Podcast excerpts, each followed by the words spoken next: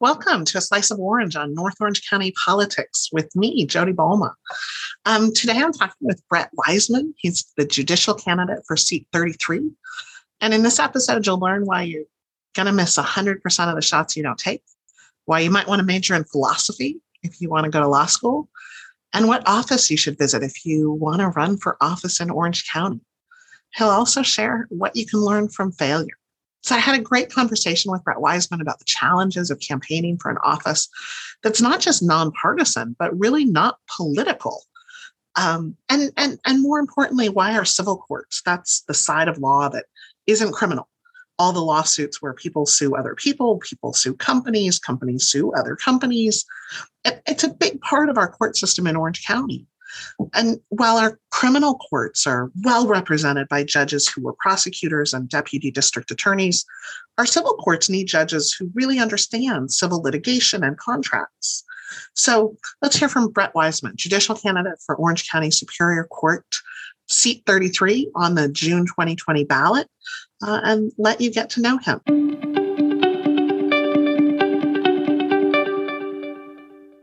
So, welcome to a Slice of Orange. Today I'm talking with Brett Wiseman, who's a Orange County judicial candidate. So, welcome. Thank you for joining me. Thank you for having me. Pleasure to be here. So, tell me a little bit about yourself, your personal story, professional bio. What leads you to run for judge?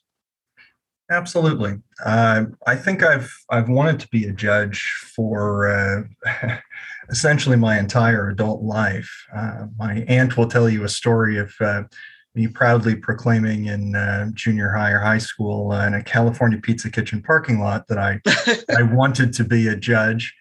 Uh, you know, my understanding of that job has certainly uh, changed over the years, but the the desire, the ambition has not. Um, you know, I think uh, without getting into the sort of esoterics of it, uh, you know, I I, I am not so aged, uh, despite some of the gray hair you may see here, that uh, that I have uh, lost all of my idealism, and I still have a lot of faith and belief in the judicial system. And essentially, the fact that we have that system to mediate our disputes is why uh, civilization works. You kind of have an expectation of behavior from people, and you can go about your day and have buy something from the market or drive by someone and expect that everyone's going to essentially follow a set of laws. And uh, that exists because there is an implicit belief that if something goes wrong, there is a fair and impartial uh, venue or uh, avenue to have those those matters heard and decided. And uh, it's not a system that's self-perpetuating. It's not run by computers or uh, or anything else like that. It's uh, a fairly small number of very hardworking people who are trying their darndest to make that happen. Mm-hmm. And I, I'd very much like to uh, to be one of those people and contribute in in that way. Um, that's uh, that's that's why I want to be a judge. In terms of my background, uh, I uh, am a civil litigator. I do trials. Um, little bit of everything. I started my career very much uh, focused in construction litigation. A lot of contractors suing each other.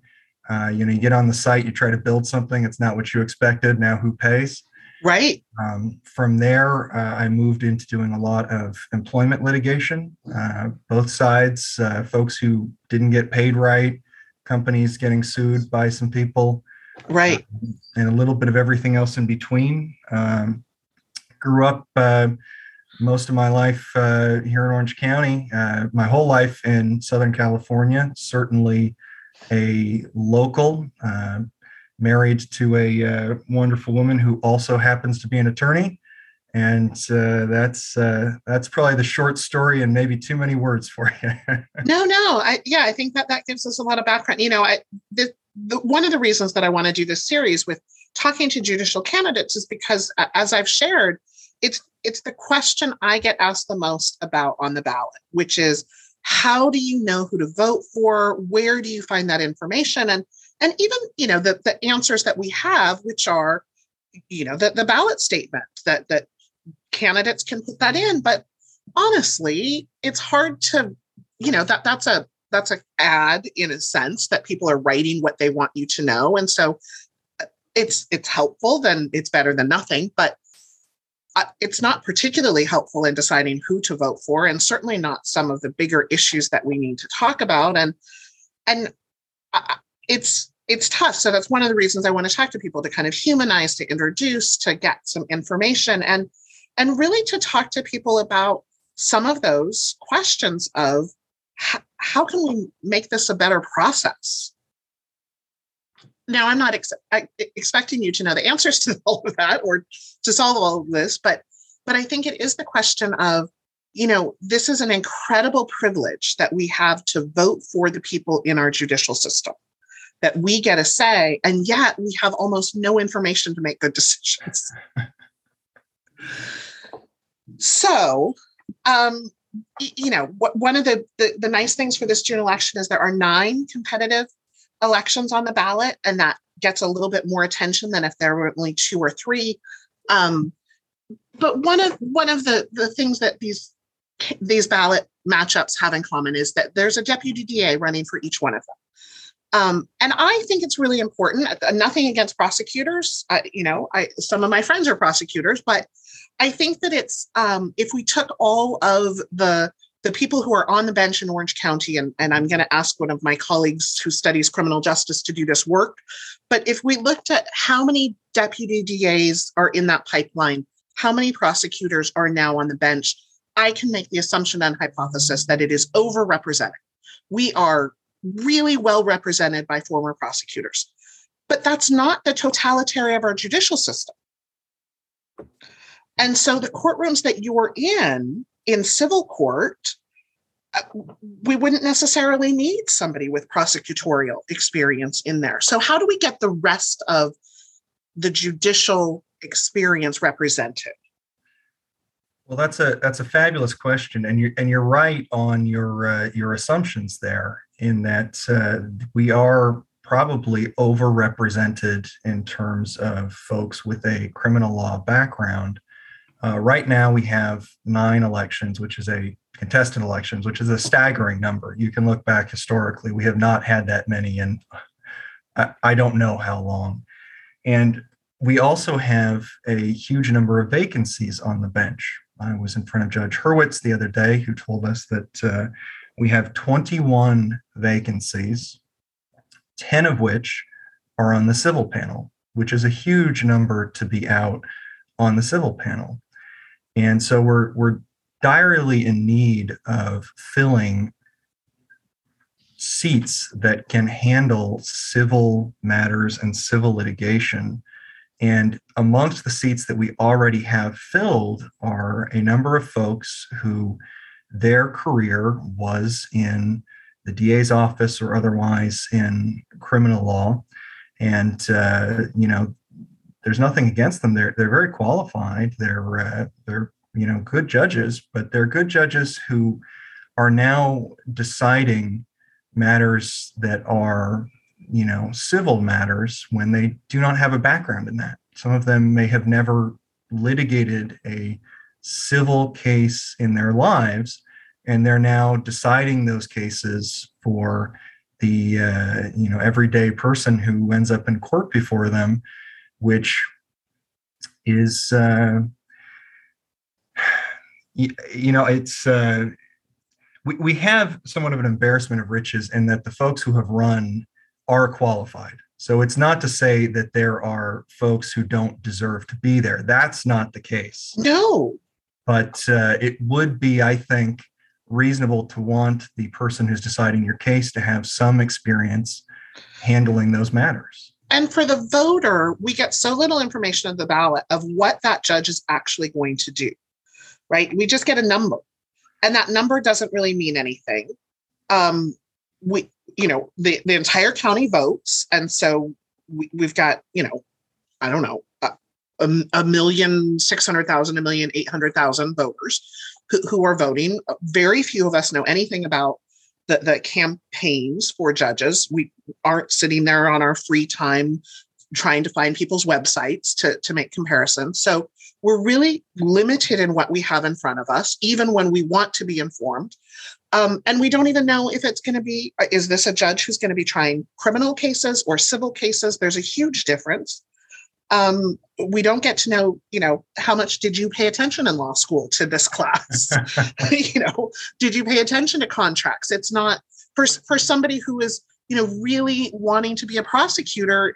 That might be a class, you know, torts and contracts and those things that you just get through in law school. And so, if that's the last time that someone has been exposed to this type of law, they're going to have a huge learning curve. And we as voters don't have any information to know what path they're on.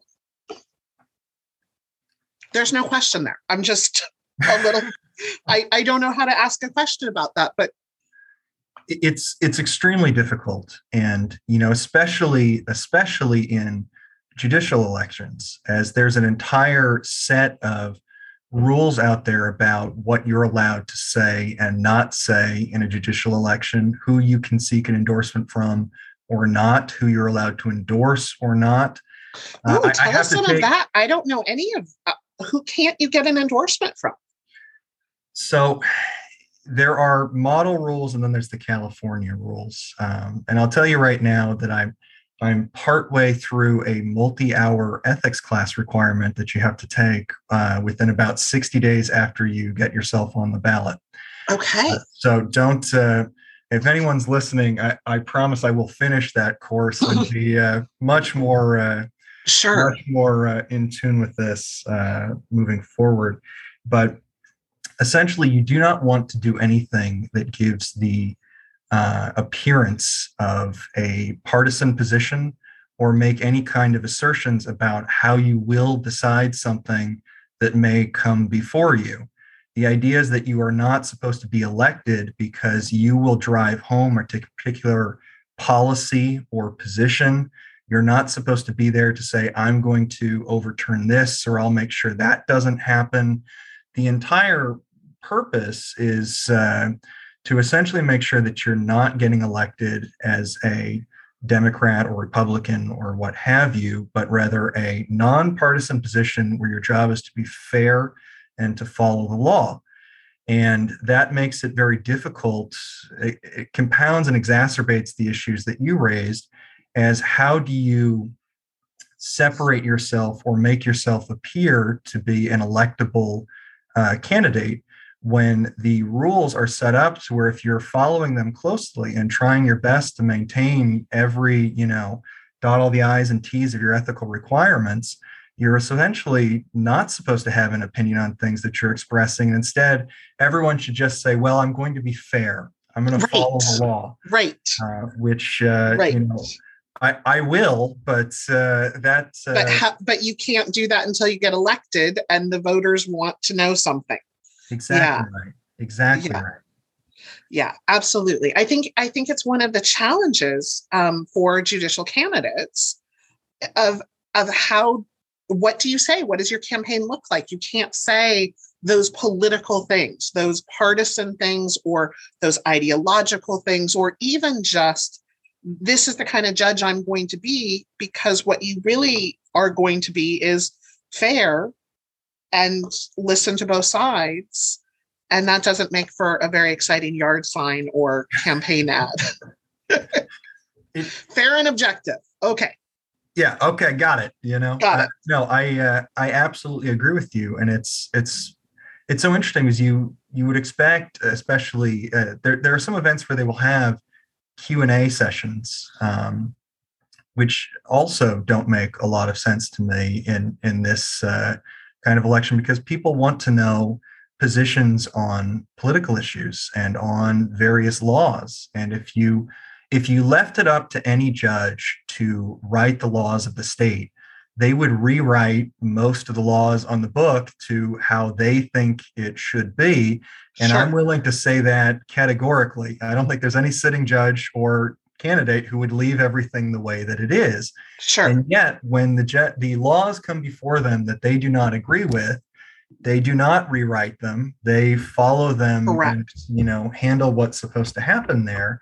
And that is not a a uh, you know an, an answer that's going to motivate inspire or raise the emotions or fervor of uh, of the voter you know correct correct yeah and and and what is what does a campaign even look like so obviously you all are employed so you're not full-time candidates you're you're being attorneys in all of those iterations some of which get to be on the ballot designation and some of which do not. You just have to say you're an attorney. Um, so we don't even get a lot from the ballot designation unless you have a title you can use. We allow deputy DAs to use their title. We allow commissioners to use their title, but but not even much of a descriptor for the rest of you. Um, so, you know, what about fundraising? Like, how, how much do we really want our judges to be running for these jobs? well, it's uh, it, it's a fair question and one that that also to to cite back to some of the ethics discussions we have. You have to imagine that in order to be a judge, you have to have been a practicing attorney for 10 years or more. And so, a lot of the folks that you're going to know and that you would reach out to if you needed campaign donations or something else are also going to be attorneys practicing in the same area. Sure. So you can expect as a judicial candidate that you'll be asking for money from people who very well may appear before you in the future. And that is an extremely uh, thorny issue and right. no no real good solution to that. Um, in terms of campaigning, you know, you'll see a lot of uh, yard signs and things like that. And as we said, there's not a great way to have a slogan. So most of those just say something like name and then the word judge. And right. that's all you see on it. Um, right.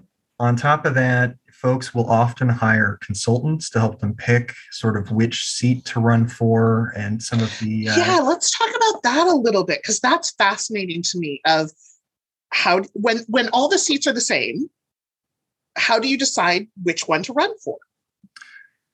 Sure, and and it's really a pragmatic answer more than anything else. So you can get uh, from the registrar of voters a sort of roll call sheet almost that lists out each of the positions by seat and who has declared their candidacy for that seat at that time. It also lists and that's true of anybody. Orange OCVote.com is amazing, and that candidate uh, registrar, that candidate log is great. That's how I found everyone.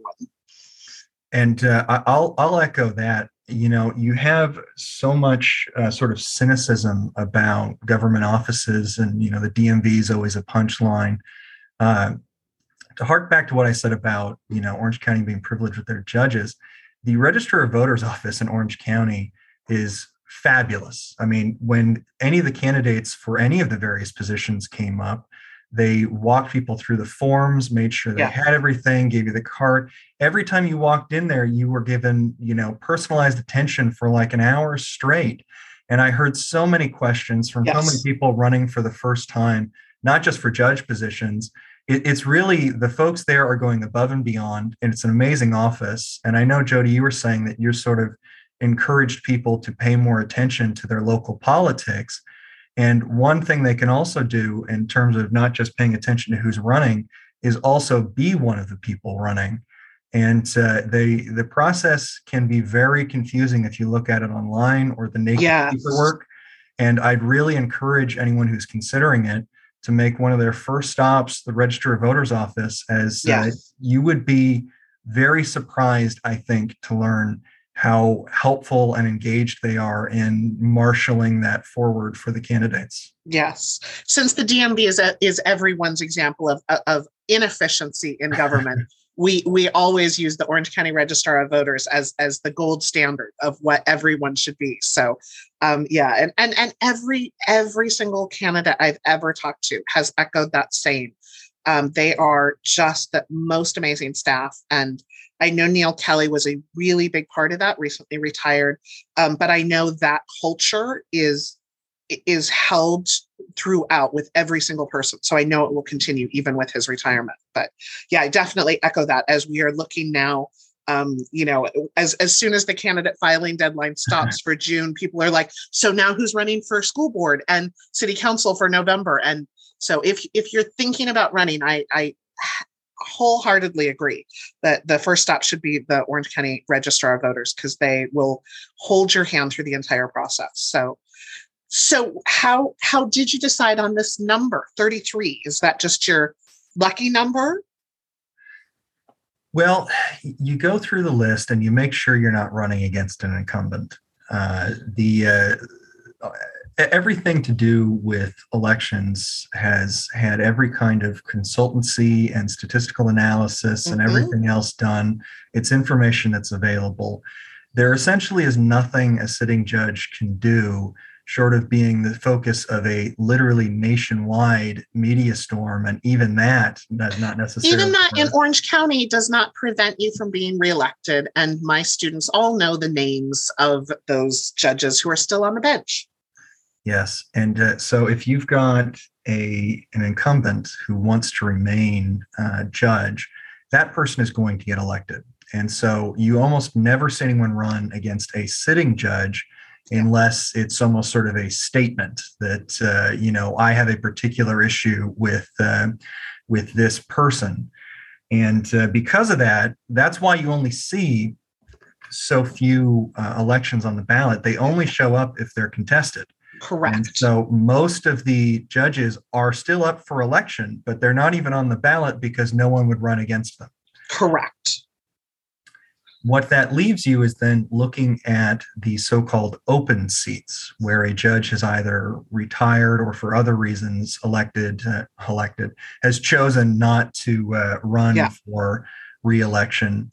And you can see who is running there. And there will almost always be a district attorney who is running. They never seem to have more than one running for the same seat. They I noticed that. Um, and uh, you can see who else is running. And uh, some of them have, you know, four or more people running for a seat. Some of them, uh, whether it be because the district attorney who got his name in early or her name in early was particularly well qualified or favored to win, or just out of pure chance, had only one or two names there. Um, so when I went through it, everyone had a a district attorney on it. There's no way around that. Right. And the seat I chose to run for, uh, I waited until uh, just about the last day, and uh, there was a seat 33 that only had a DA and no one else running. Now, someone else had the same great idea I did, and so there's actually three of us running for that seat now. Uh, but uh, yeah, I, I, was looking for a seat that didn't have an incumbent and sure. didn't have a uh, forest of, uh, of people running, in part for the very reasons that you were pointing out, that it's so difficult to be informed about the candidates or who they are or what they're running for. Right. To the extent that there's honestly a fair element of of chance associated with some of these things, and you're better off running against one person rather than running against three or four or five. Yeah, absolutely. Good. So, so let's talk a little bit about your professional um, experience and why you would be a good judge. Um, where did you go to law school? At, at, you know, California Pizza Kitchen was was the birth of the idea to be a judge, but but clearly you had to be a lawyer first.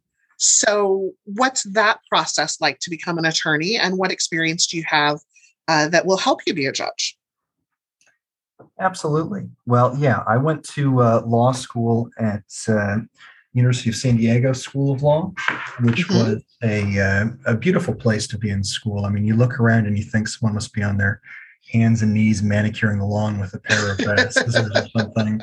Um, it, it, was a, a, great school and a great experience, um, and that was a continuation of my schooling from uh, UCSD, University of California at San Diego, uh, where I was a philosophy major. And I took all the classes I could on philosophy of logic, of language, um, actually some philosophy of uh, uh, some political philosophy, as you might imagine. Sure. And uh, that, that's great uh, training for law school yeah everyone thinks it's political science and i don't want to ruin my career chances uh, uh but but philosophy is such a great uh, undergraduate degree for for for going to law school. It used to be, I don't know if it's still the case, but it was the largest feeder major for law schools. They took more philosophy majors than anyone mm-hmm. else. And, uh, you know, the philosophy majors all believed that was because of the training it gave them and how to think. And uh, the non philosophy majors all thought that was because the philosophy majors didn't have another career path. I leave that up to the listener to decide. My, my colleague who teaches philosophy always talks about, you know, well, I mean, I got incredible offers from all the Wall Street philosophy firms, but I decided to teach. And only those of us who know and laugh, and everyone else is like, "Oh, oh, I didn't know there were." And we're like, "There are not." So it's quite good. yeah. So, so then you go to law school at University of San Diego. Sure. Yeah. And, and uh, what were your favorite classes? Evidence. Uh, mm. Uh, by far, uh, I enjoyed uh, I, I, am one of those people that I think my colleagues would consider somewhat uh, off, and that I I truly enjoyed uh, civil procedure and things like that. Evidence was by far my favorite. I, I found the process to be more interesting by far than uh, than some of the particular subject areas.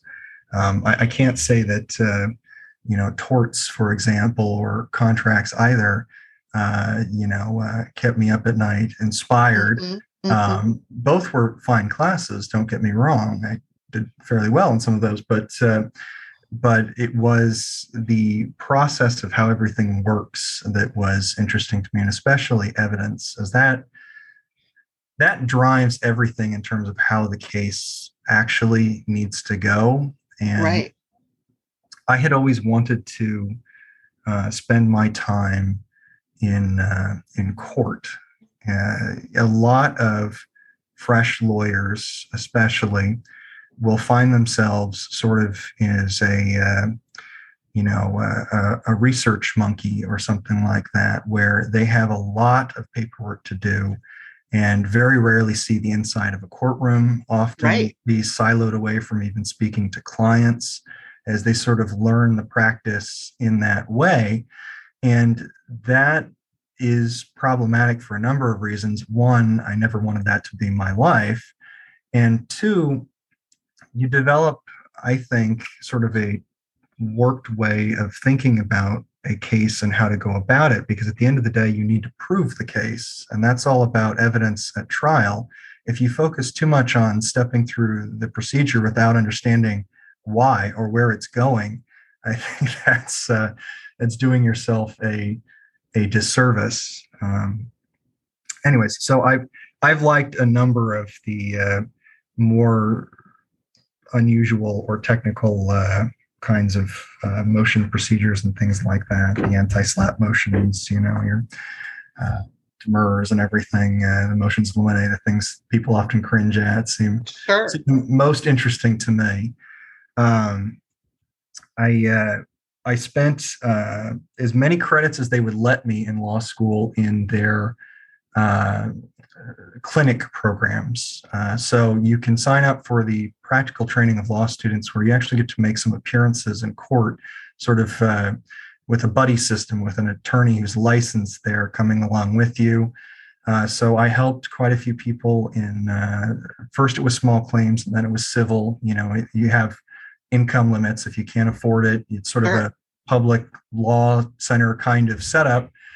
Um, so I did that as many times as they would let me. Uh, I uh, did uh, a couple of the uh, sort of uh, presentation oriented kind of things. I I tried to gear as much as I was permitted uh, my time in school to the practice of law instead of the theory of law. Mm-hmm. There's sort of a a recurring joke that uh, college doesn't teach you to take the LSATs or get admitted to law school. Neither college nor the LSATs teach you to get through law school. Uh, neither college, the LSATs, or law school take you teach you how to take the bar, and none of those things teach you how to be a lawyer. Um, and uh, that always seemed like a, a problem to me it's one that's actually being addressed a little bit. Uh, some of the schools, as part of their efforts to come up the rankings adopted more of a practical oriented curriculum. Um, in fact, I think Cal Western may have been one of the schools that really hopped on that and pushed that as hard as they could. And uh, I think it makes a lot yeah, of sense. I think that's great. You know, the, the, my, my friends who uh, loved law school and hated being lawyers uh, said, you know, it, there, there's not a lot of connection between those two. And so I'm glad to hear there's some reform coming. Um, I think it's really good. Uh, you know, I always, I, I, we get a lot of, you know, future lawyers in political science, obviously, and we try to connect them with a lot of those programs that that have, you know, conversations with people who are in law and to consider all of the different ways, um, eh, you know, that you can use a law degree. Um, but but also just to get practical experience of what is this job really like? It is so far removed from the procedurals on tv uh, and you know there's there's little you know film montages of the massive amounts of work and research that you have to do uh, and it's all the glory. So i think it's important to understand what the jobs really are yeah, I, I think that's uh, that's true, and there's no shortage of folks who have gladly dropped out of the profession. Or I had a number of friends who went through school with me who passed the bar and uh, decided, okay, I, I wanted to pass it to prove to myself I could do it, but there's no way I'm ever going to do this job. This is not the life for me. Yeah. Um, yeah. Now, given especially what student loans and things can look like, I'd uh, I just tell anyone considering going to law school to uh, to as you say uh, you know shadow a lawyer for a day or two and make sure that's something that you have a passion for or you in some way are you're broken in the right way to to love it or need it. Broken in the right way. I love that. Yeah. And and, and it's true for so many professions of of finding that fit. And um yeah my my my friend who had the, the highest amount of student loans and was like if i give if i give the law degree back can i can i cash it in? You know um, so, can i return it? Can i return it? Can i return it? Yeah. Right so so anyway anything else you want to what, what is your pitch for running? What is your campaign? Besides you know, fair and vote for me because i'd be a good judge.